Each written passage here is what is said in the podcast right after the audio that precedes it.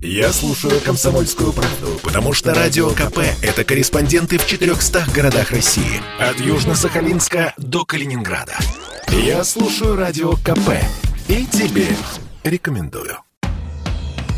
«Комсомольская правда» и компания «Супротек» представляют. Программа «Мой автомобиль». Знаете, в прошлом году в бак моей десятилетней машины влезало бензина на 2000 рублей. А в этом году машине 11, в бак влезает уже на 2200-2300. Вопрос. До какого возраста растут бензобаки у автомобилей? Всем доброе утро. Я Дмитрий Делинский. Я Алена Гринчевская. Редактор портала осипов.про у нас на связи. Андрей Лекосиповы. Парни, э, всем привет. Доброе утро. Доброе утро всем. Доброе утро. Пробуксовка дня. Ну что, опять дорожает бензин? Э, цифры. Официальные цифры от Росстата. 92-95 выросли в цене на 20 копеек в среднем по стране за неделю. За одну неделю. Солярка подорожала на рубь. В некоторых регионах на 2 рубля. И она стоит уже больше 95-го. Эм, это что, это зима пришла, да? Закончился осенний ажиотажный спрос, который приходил на смену летнему ажиотажному спросу. Начался зимний ажиотажный спрос. Э, э, что вообще происходит?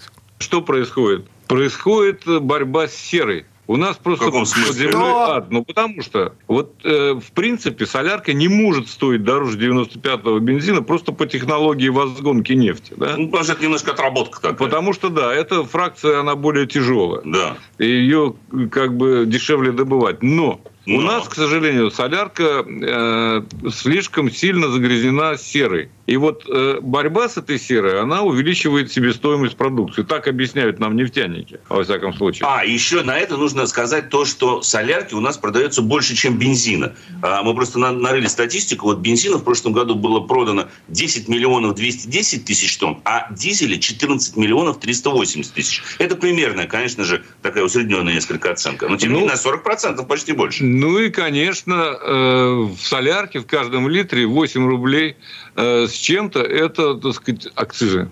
Ну, 8 тысяч на тонну, 8 835. 8 это размер акциза на да. дизель, собственно говоря, на бензин. Вот, так вот, может, как раз-таки выравнивается, потому что если посчитать суммарные доходы, я понимаю, что по радио цифры воспринимаются чертовски плохо, но тем не менее, вот э, собрано было в виде акциза 135,5 миллиардов – это бензин. И 127 миллиардов – это дизель. Так может, может поэтому надо дизель а теперь наоборот, да, раз чтобы вы... подровнять. Совершенно правильно. Ну, логично же. То есть в основе, в основе всего этого желание заработать. Вот. И желание заработать, естественно, между прочим, исходящее от государства.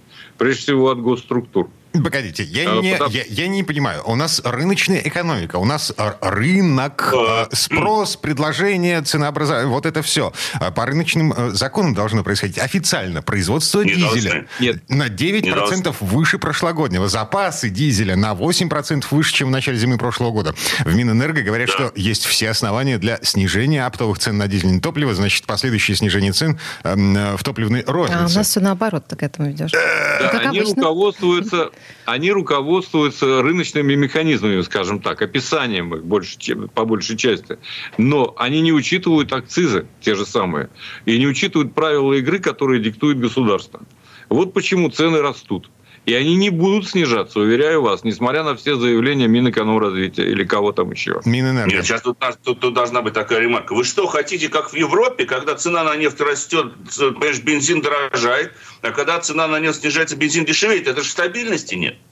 На самом деле, если говорить серьезно, э, вы должны мы с вами понимать, что как розничный, так и оптовый рынок на 75% контролируется двумя-тремя государственными или около государственными компаниями.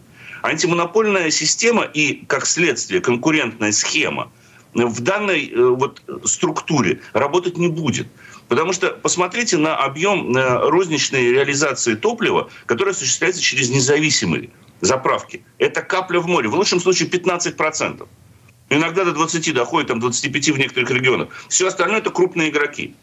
Мы не будем их перечислять. Но среди них только один действительно крупный игрок, который, которого можно назвать не ассоциированным впрямую с государством. Лукойл, конечно. Лукойл, да. Ну, опять же, не хотел называть.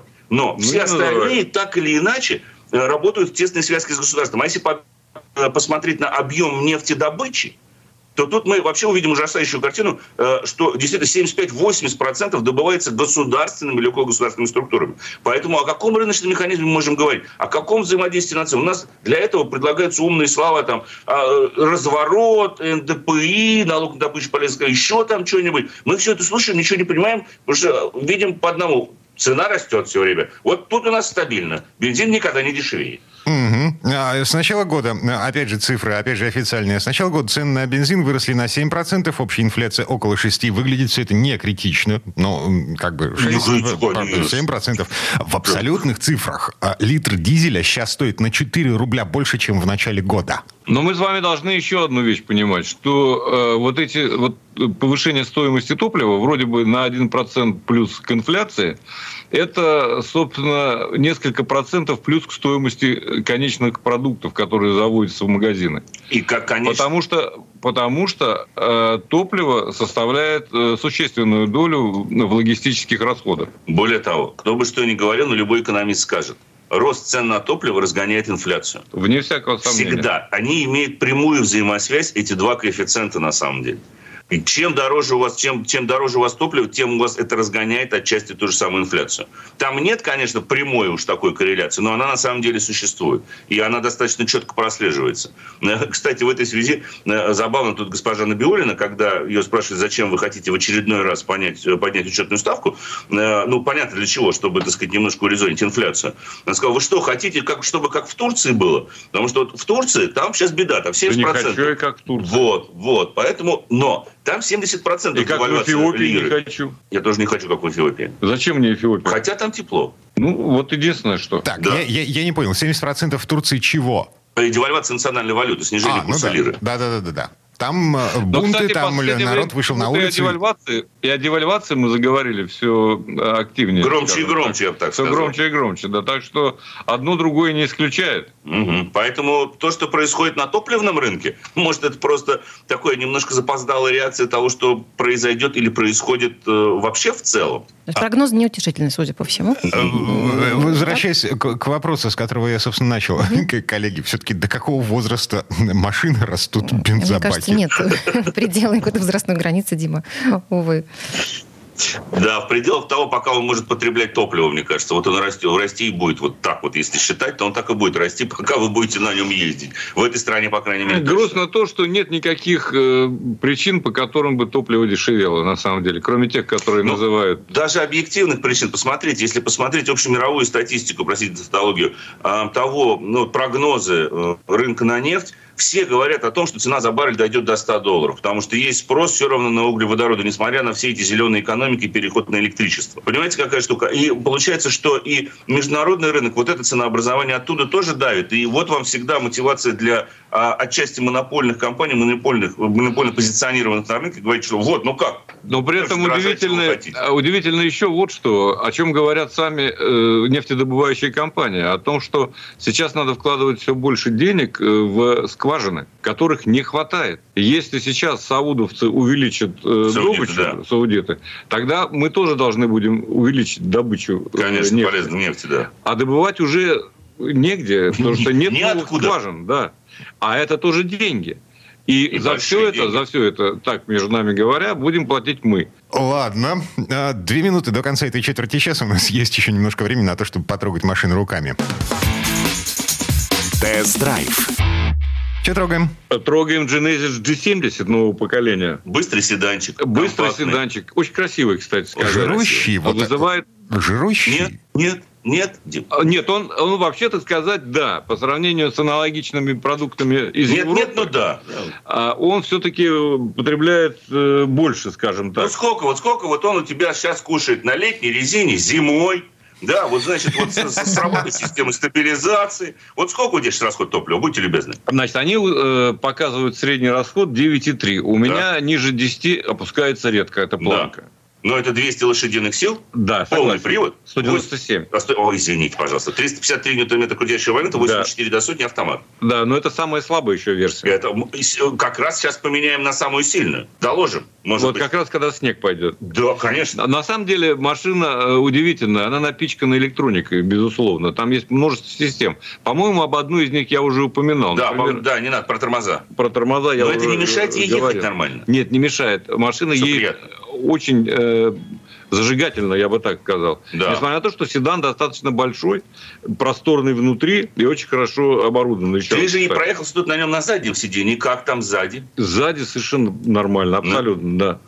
В общем, этот автомобиль, который составляет серьезнейшую конкуренцию, в том числе европейским производителям. Я думаю, что прежде всего и совершенно, и совершенно заслуженно составляет. Да. Потому что стоит вменяемых денег, я не буду говорить сколько, потому что цены меняются сейчас достаточно быстро. Это сейчас условное понятие. Ну, я да. сейчас смотрю на вторую, например, э, три ляма. Ну, так. Вот, ну, это, это намного меньше, чем, э, допустим, тот же BMW. Да, так или иначе, эта штука все равно попадает под налог на роскошь. Официально, ну, понимаете как, что значит попадает под налог на роскошь? Если она по прайс-листу стоит меньше трех миллионов, то она в список Минпромторга не попадает. Потому что покупая машину у дилера с допами, если вы знаете, вот сейчас чаще всего у вас два договора или доп. соглашения. В одном вот рекомендованная розничная цена производителя соответствующей комплектации, а второй на топ оборудование. Но вот топ оборудование, оно в любом случае не входит в общую сумму, а, благодаря которой вы можете попасть, благодаря этому слову в кавычках, конечно же, попасть вот в эту налогооблагаемую базу по налогу на роскошь. Потому что там же Минпромторг составляет список этих машин. И вот базовые версии Genesis G70, как и базовые версии... Вот кстати, именно с этим BMW, двигателем, да. Да, не попадают под налог на роскошь. Угу. Топовые модификации, да, потому что они по прайсу больше трех миллионов. Андрей Лек редактор портала осипов.про были у нас на связи. Парни, спасибо. Хорошего дня. Спасибо.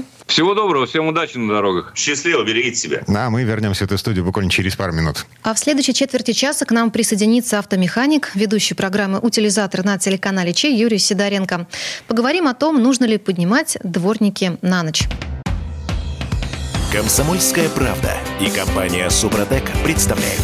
Программа «Мой автомобиль». Ну что, репетиция зимы, э, по крайней мере, в Москве, в Петербурге все это состоялось. Состоялось вполне успешно, со всеми вытекающими отсюда последствиями. А, примершие дворники, примершие двери, вот это все. Все, как мы любим. Это мы вернулись в студию радио «Комсомольская правда». Я Дмитрий Делинский и Юрий Сидоренко, автомеханик, ведущий программу «Утилизатор» на телеканале «Че у нас на связи». Юр, доброе утро. Э, друзья, всем привет. Автомастер.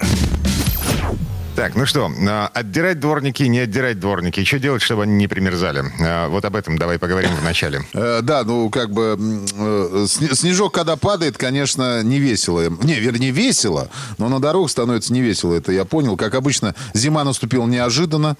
Вот, никто к ней не был готов. И в Москве было зафиксировано 10 баллов пробок. Можете нас поздравить.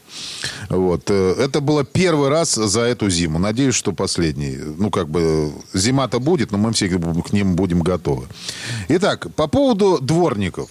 Слушай, Дим, ты знаешь, такая история, вот я вообще этот вопрос не собирался обсуждать, потому что я не думал, что там есть какая-то тема для обсуждения.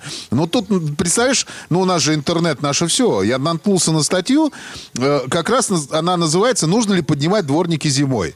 Ну, статья, ладно, бог с ним, там написано там э, всякая чушь, понятно, в этой статье. Но я не думал, что это вызовет такую дискуссию в комментариях. Там просто реально э, народ разделился на два лагеря. То есть э, одни радикально за то, чтобы поднимать, другие радикально за то, чтобы никогда не поднимать. Представляешь? Mm-hmm. Um, ладно, я привык, я свыкся с мыслью о том, что дворник это расходный материал, который, э, ну, в общем, сезон закончился, можно выбрасывать.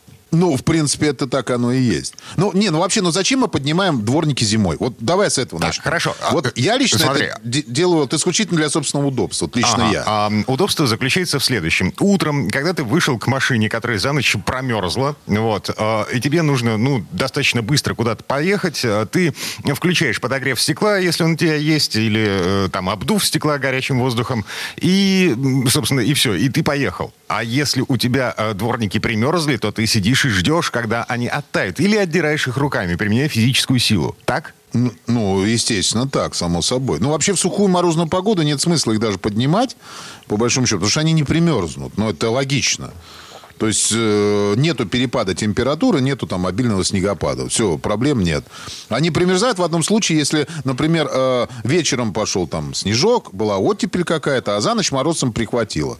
Или там ледяной дождь прошел. Вот тогда, да, тогда они примерзают. Вот в данном случае, если вы видите в прогнозе, что ночью снегопад, например, или, э, ну, мы говорим про примерзание, или, например, там перепад погоды, то есть сейчас была оттепель, а потом э, ночью морозец даст, то, конечно, лучше их поднять.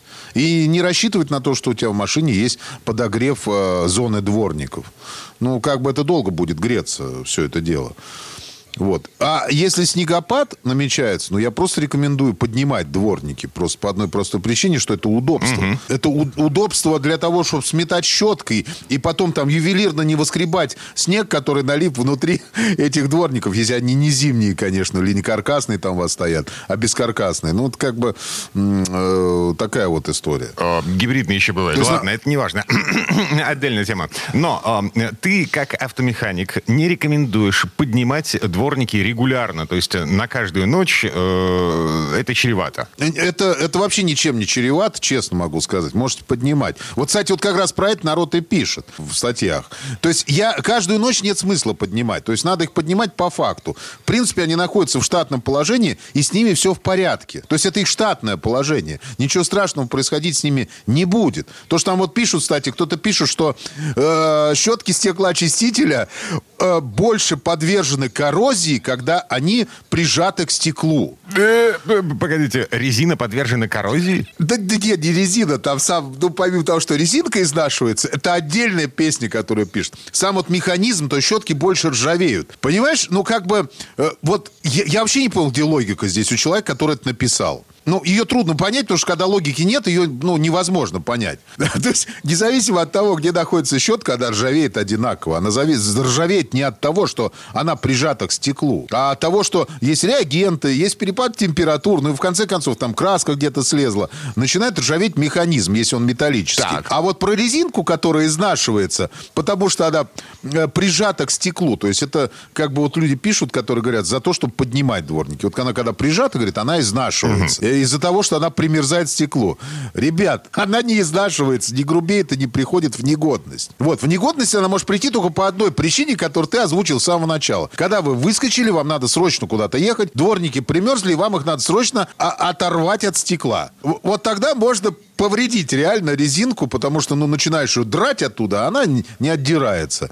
Грубеет она, ну, действительно, по своим, по, ну, как, по естественным причинам. Из-за погодных условий, из-за реагентов, из-за, там, того, что солнышко греет ее, когда летом, например, всесезонные, у нас же всесезонные дворники, у нас же редко кто меняет перед зимним сезоном, ставит зимние, а после зимнего э, ставит летний. То есть сезонная замена щеток происходит. Ну, редко так кто делает. Да мало таких, я практически таких людей не знаю. Есть у меня один человек, у которого все, вот все либо э, перпендикулярно, либо э, горизонтально. То есть у него все, вот все остальное все валяется. То есть он такой правильный человек, он все делает по науке. И эти дворники ходят, ну, слушай, ну, 2-3 года могут они ходить, если они хорошие, оригинальные, дорогие дворники. А обычно они ходят, ну, полтора, полтора-два года. Это нормально. Ну, год. Я меняю раз да, в год. и в, в, вне зависимости от того, собственно, а, как мы к ним относимся, эм, продлить жизнь дворника, это, ну, себе дороже. Больше возни с ними. Ну, правда. Вот. А насчет механизма. Э, э, ну, мы поняли. Ржавеет в любом случае, вне зависимости от того, в каком положении находится... Но там же пружина есть прижимная. И если мы дворник оттягиваем э, и оставляем в таком положении э, надолго, э, что с этой пружиной? Э, ну как, она, конечно, растягивается. Если вы поднимете поводок дворника, оставите где-то, ну, на год, наверное. В таком положении. Только, наверное, через год, когда вы его опустите, вы получите немного растянувшуюся пружину. Немного растянувшуюся. Но это не значит, что он не будет работать. Ребят, э, я, может, сейчас для кого-то, вот, для тех, кто точно вот написал, что пружина растягивается, я даже сейчас скажу, как там написано, если записал это. Сейчас, сейчас я найду у себя здесь. Ага. Смотри, регулярное поднятие дворников на длительное время способно растянуть пружину в поводке, вследствие чего дворники перестанут прилегать и плавно огибать стекло. Вот, вот так вот люди пишут. Ребят, может, я для вас сейчас сделаю открытие, но вообще пружина создана для того, чтобы сжиматься и разжиматься. И вот если во время зимы вы там, ну, ну сколько у нас раз идет там сильный снегопад и перепады температур? 10 раз хорошо, 20 раз за зиму. Даже если 30 раз за зиму. Да бог с ним. Вот вы 30 раз поднимете дворник на 5-6 часов на ночь, и потом обратно положите. Ничего вообще с ним не произойдет. Ну реально. А, в Петербурге а, ноябрь длится полгода. Ну так, для справки.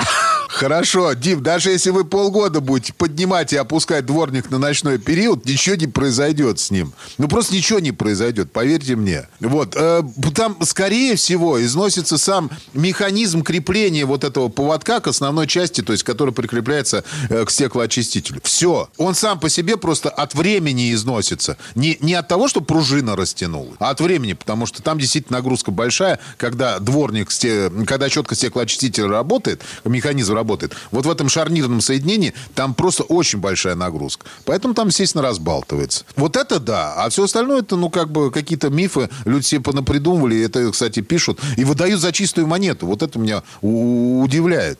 А кто-то это слушает и начинает вот говорит, что нельзя поднимать дворник. А еще знаешь, что да, пишут? Да, давай. Украсть. А. У, украсть могут. Украсть могут. Ну, да. Могут, вопросов нет. Так их могут и украсть, когда они у вас на, на, на стекле лежат. Точно так же. В общем, ситуация такая, друзья мои. От того, что они подняты, поверьте мне, соблазн невелик э, красть щетки стеклоочистителя. Вот. Э, то есть, если захотят украсть, все украдут. Э, это философская такая мысль. Захотят украсть, украдут, не захотят, не украдут. Все очень просто. А уж сломать, ну, это я не знаю, это где у вас должна стоять машина, чтобы вам загибали поводки. Ну, либо кому кому-то нахамили и что-то, гадость какую-то сделали, тогда могут и поводки загнуть, и колеса проткнуть. Вот. И если никому не хамите, ну, как бы... Я не знаю, меня во дворе народ поднимает щетки стеклоочистителя. Ни у одного еще не сломали, ни поводок, ни щетки не да. сняли. Ну да, было. Слушай, ну ты помнишь, а, прошлым летом был TikTok челлендж. Э, э, вот эта школота собирала колпачки от э, шин, от колес, скручивала с ниппелей. Угу. Но, ну, ну, подождите, ну от этого не... Ну, вы же их не, не это самое... Не от того, что они у вас там стоят, их скручивали, а потому что кому-то кто-то заморочился и сделал это идиотский челлендж. Понимаешь, в чем все дело? То есть, как бы здесь то же самое. От того, что поднятые дворники, не знаешь, что их тут же снимут. Ладно. Вот, ну это, это очевидная же вещь. Хорошо. А последний вопрос у нас э, буквально минута. А, что у тебя на твоей машине? А, каркасные щетки, бескаркасные, гибридные? Слушай, я ставлю э, каркасные щетки и не заморачиваюсь. Меняю их просто э, каждый... Э, э, каждый год меняю все. Причем после зимы, перед летом. Потому что летом нагрузка на щетки меньше. Соответственно, они лучше трут стекло. И меня это полностью устраивает. Потом за зиму они, я считаю, что они изнашиваются. Я их выбрасываю. Все. Ну, отлично. Покупаю недорогие. Да, я тут попробовал в прошлом сезоне э, гибридные щетки. Мне не понравилось. Э, ну, в общем, перейду обратно на бескаркаску. Ну, там есть, есть а что обсудить по поводу щеток, потому что зимние щетки тоже люди ставят, но они на скорости дребезжат. Ну, там, там много вопросов есть, которые... Я вот выбрал вот такой вариант. Да, иногда неудобно, да, иногда снегом забиваются, но я снег вычистил, и все, и потом просто выбросил. У меня всегда стекло чистое и хорошее. Юрий Сидоренко, автомеханик, ведущий программы «Утилизатор» на телеканале ЧЕ был у нас на связи. Юр, спасибо, хорошего дня. Большое спасибо, всем удачи. А мы вернемся в эту студию буквально через пару минут. А в следующей четверти часа у нас Федор Буско. Поговорим о том, помогают ли электронные ассистенты избегать ДТП. И можно ли снизить стоимость страховки таким способом. Комсомольская правда и компания Супротек представляют. Программа «Мой автомобиль». А это мы вернулись в студию радио «Комсомольская правда». Я Дмитрий Делинский. Я Алена Гринчевская. Федор Буцко у нас на связи. Федь, доброе утро. Доброе утро. Доброе утро всем. В этой четверти часа давайте поговорим о том, э, что происходит э, на заграничных дорогах. Иностранные новости обсуждаем. Дорожные истории. Ну что, э, с чего начнем? Со снижения вероятности ДТП да, тема такая живая и интересная, к сожалению, пока слабо применимая к нашим реалиям. История в следующем. А сейчас современные автомобили все больше оснащаются электронными ассистентами вождения.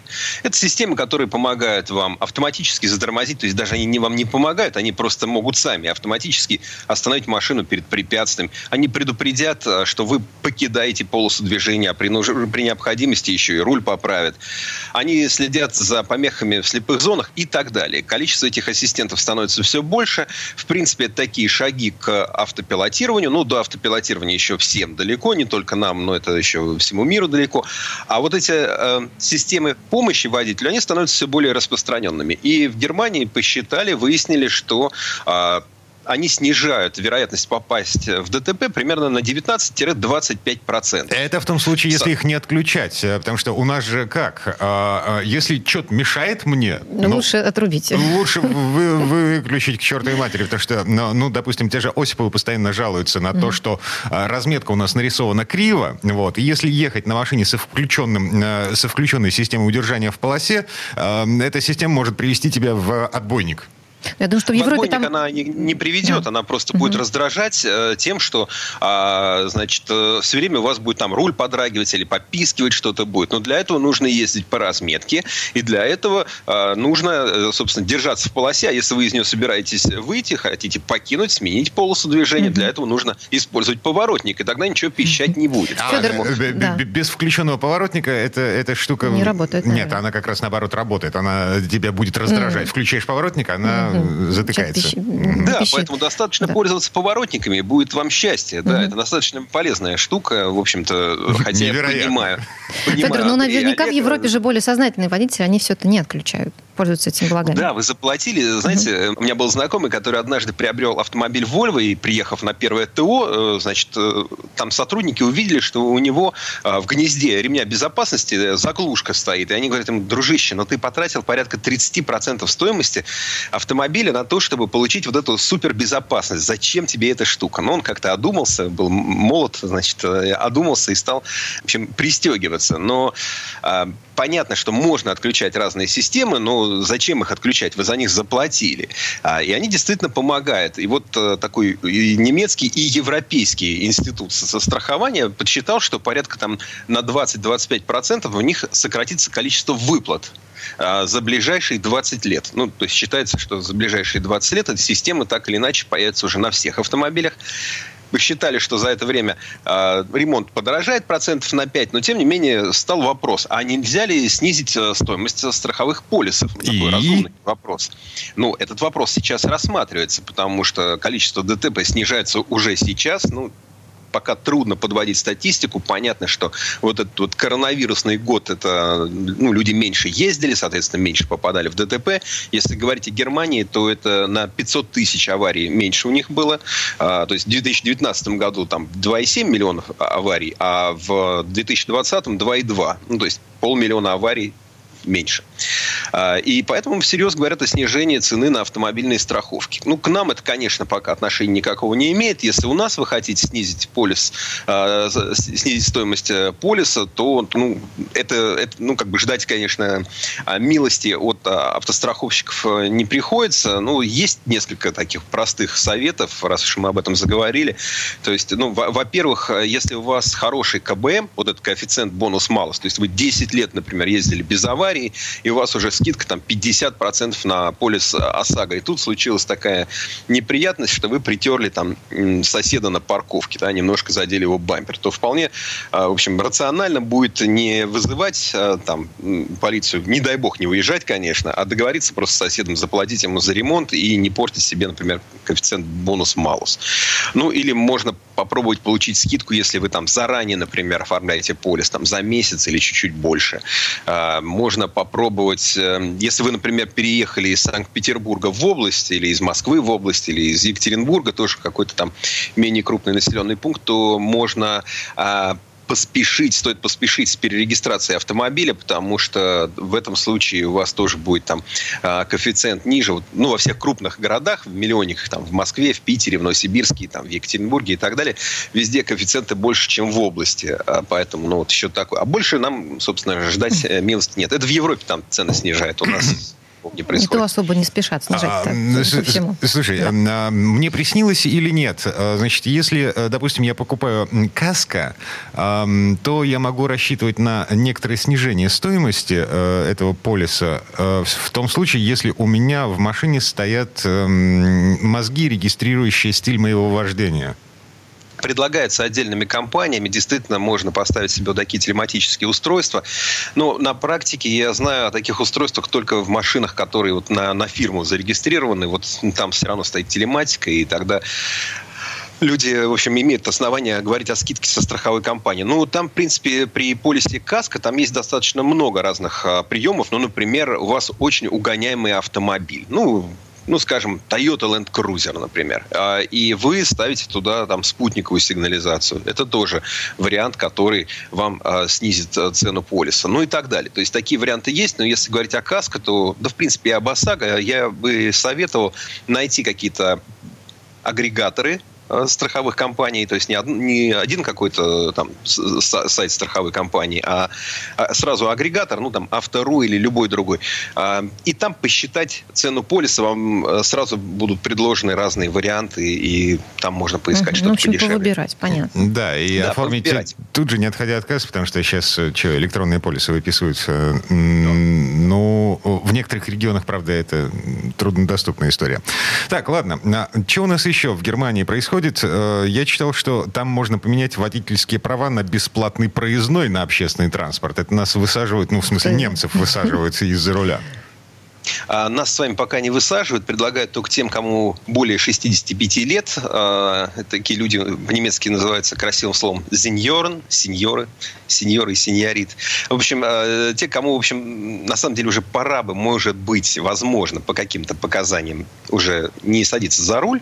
Не знаю, что это все, старше 65 лет, конечно. И вот люди, ну, все равно думают об этом. И вот, чтобы они решились, да, им в ряде земель Германии предлагается действительно такая акция. Вы идете а, в свой социал-амт, э, сдаете там а, водительское удостоверение, получаете на один год а, бесплатный проездной на общественный транспорт. Можете кататься на городском и на пригородных электричках. Слушайте, обратно потом можно верну, вернуть права через год или нет? Или ну, это да, такая бессрочная акция?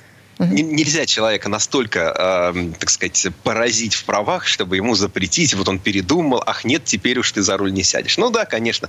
Если сильно надоест вам общественный транспорт, придете обратно, сдадите свой бесплатный годовой проездной, ну и потребуете права обратно. Но вы знаете, на самом деле в Германии же история в том, что демография такова, что очень много людей уже становятся все более старшими. Отличная медицина, да, и маленькая рождаемость приводит к тому, что очень много пенсионеров пенсионеров. Люди живут долго. У меня есть знакомая, которая... Ее отец, живущий в Германии, он дожил почти до 100 лет.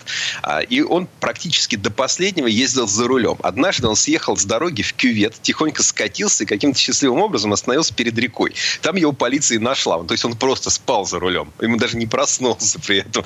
Приехала полиция, о господи, что случилось? Значит, пришли. Нет, нормально, все нормально. Дед сидит, спит за рулем. Ему тоже говорят, ну, может быть, вы уже, ну, вам уже не нужно садиться за руль. Но он так, в общем, полиция ответила отказом, но за руль, кажется, потом уже... Э, Я очень хорошо понимаю это все. У меня дедушке 87 буквально через месяц. И мы только в этом году его из руля, собственно, и э, попросили совсем, потому что он рвался до последнего. А на чем он ездит? Девятка. Причем мы ее... Э. Да, мы отвезли ее в гараж, а ее отказались продавать, в общем, дед с бабушкой, и она там будет, видимо, доживать свой век. Алена, вот. если она в хорошем да, состоянии, не гнилая, берегите ее, потому что их осталось а мало, их эксплуатировали в хвост и в гриву, и они все гнилые. Найти хорошую девятку – это большая редкость. Если у вас в гараже останется такая, знаешь, знаете, как называется, капсула времени, да, э, то это будет... Э, это лет будет через стоить... 50 я заработаю массу денег Да даже лет через 10. Уже через 10.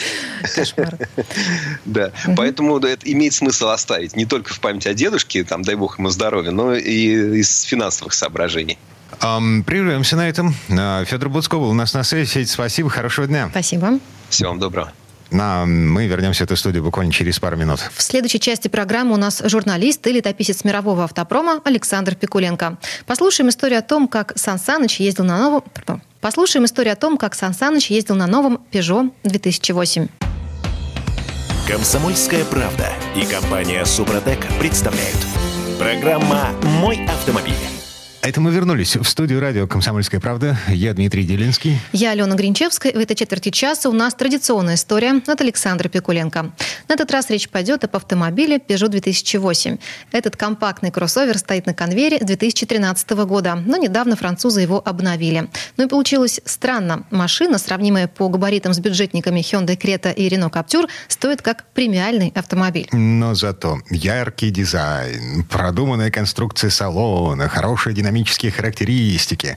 И все это накладывается на то, что в этой машине в принципе нет полного привода. Но слово Сан Санычу. Тест-драйв. Слиться со стихией или подчиниться ей. Извечная дилемма.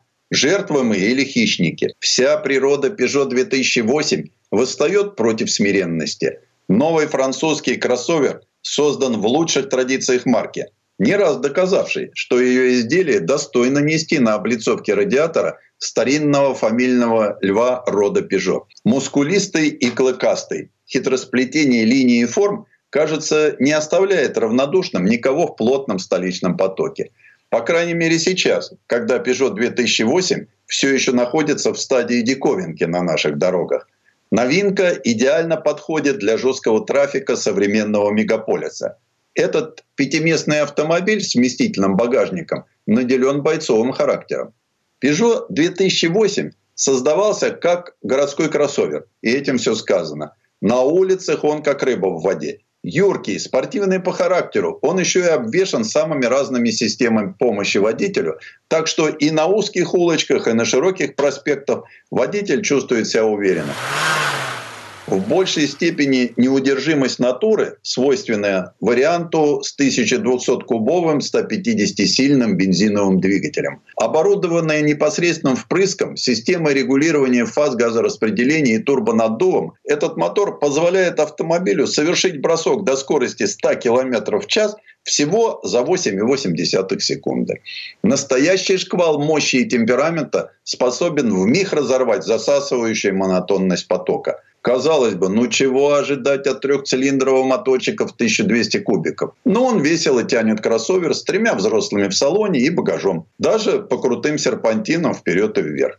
Маленький спортивный руль кажется игрушечным только при городских маневрах. Но с набором скорости он тяжелеет и становится очень информативным и отзывчивым. Крутым моментом наполняет Peugeot 2008 двигатель. Его природа жаждет дальних переходов с крейсерской скоростью. Но за его мягкой поступью кроется хладнокровный расчет. Ни единого лишнего литра топлива, ни одного неоправданного рубля сверху. Вот такие повадки. Изящный хищник.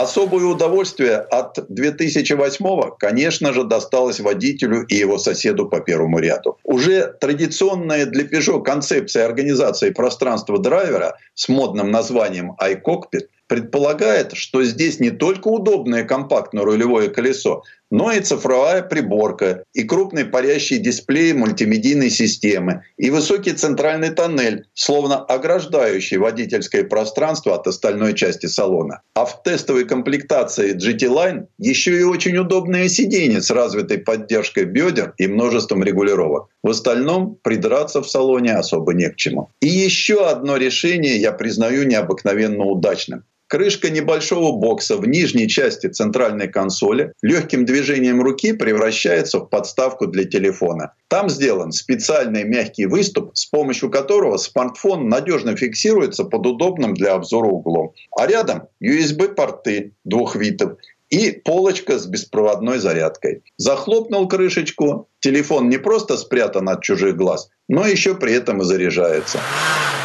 Автомобиль в топовой комплектации GT Line щеголял, кроме того, шикарной прострочкой по коже, которой была обтянута передняя панель. А кожа непростая. Кресло с традиционным для французской компании массажем обтянуто дорогой наппа. Есть положенные сегодня в обязательном порядке камеры заднего вида и датчики парковки тоже присутствуют. Обзорность водительской позиции хороша, шумоизоляция не идеальна, но слишком сильно внешние шумы не досаждают. Современный комфортный интерьер, каким и должен быть. Небольшой автомобиль предлагает даже для пассажиров заднего ряда, на удивление, много места. Двоим взрослым там будет просторно. А для детей и вовсе раздолье. Тем более, что есть два порта USB и 12-вольтовая розетка. Багажник радует аккуратной отделкой и достойным объемом в 434 литра. Впрочем, ровно столько же и у конкурентов. Зато у Peugeot пол багажника двухуровневый, а в потайном отделении можно поставить сумку или дорогие вещи.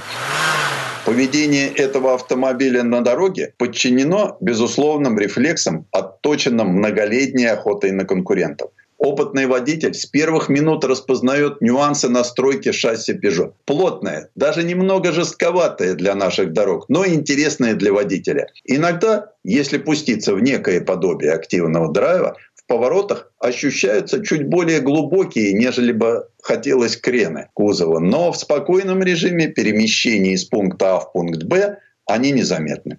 Можно еще поиграть с индивидуальными настройками автомобиля, и тогда этот клыкастый львенок точно будет соответствовать вашим предпочтениям. Вроде бы типичный городской кроссовер, но его подвеска отлично справляется с трудностями на разбитом асфальте. Да что там, даже на мокрых грунтовках он чувствовал себя неплохо. Заодно и кошелек порадует, поскольку турбомотор при правильном обращении может быть очень экономичным. Вплоть до того, что расход в городском цикле не превысит отметку 7 литров на 100 километров. Но даже если ни в чем себе не отказывать, получите 8,5. Жаль, что полного привода нет, но в сложных, умеренно сложных, если быть точным, ситуациях выручает неплохой клиренс 200 мм, пластиковый обвес по кругу и электронная система Grip Control с разными режимами для снега, грязи и песка. В результате по грунтовкам 2008 вполне сносно передвигался и пасовал лишь в тех случаях, когда дорога резко уходила в мокрую горку. В общем, боец. Хотя понятно, что отсутствие привода 4 на 4 отпугнет некоторых потенциальных клиентов.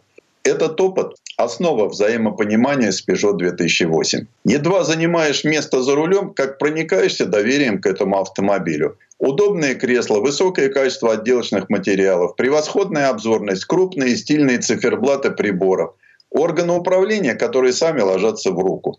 Остается рвануть вперед, презрев превратности судьбы и натиск стихии. Благородство льва, океан возможностей. И напоследок еще два момента. Первый. 2008. Несмотря на то, что он младший в линейке кроссоверов Peugeot, оснащен ничуть не хуже старших моделей. Второй. С этим двигателем 2008 прекрасен в городских условиях. Это задорный автомобиль, качественно сделанный и с отменными характеристиками – который одинаково хорошо себя чувствует в городе или за его пределами. Если вы не ищете максимальное пространство в классе и быстро привыкаете к его особенной позиции за рулем. Дорогой? Да, Peugeot 2008 – это дорого. Да, только передний привод. Но ведь красиво же. И по всем параметрам 2008 не уступает даже премиальным моделям. Своего типа и размера, конечно. Особенно, если у последних заклеить их шильдики. Поэтому на 2008 будут оглядываться с восхищением и завистью. А кто-то не выдержит и пойдет в салон Peugeot за новинкой. Тест-драйв. Сан Саныч, спасибо. Это был Александр Пикуленко, летописец мировой автомобильной индустрии. И у нас на этом все на сегодня. Алена Гринчевская. Дмитрий Делинский. Берегите себя. Программа «Мой автомобиль».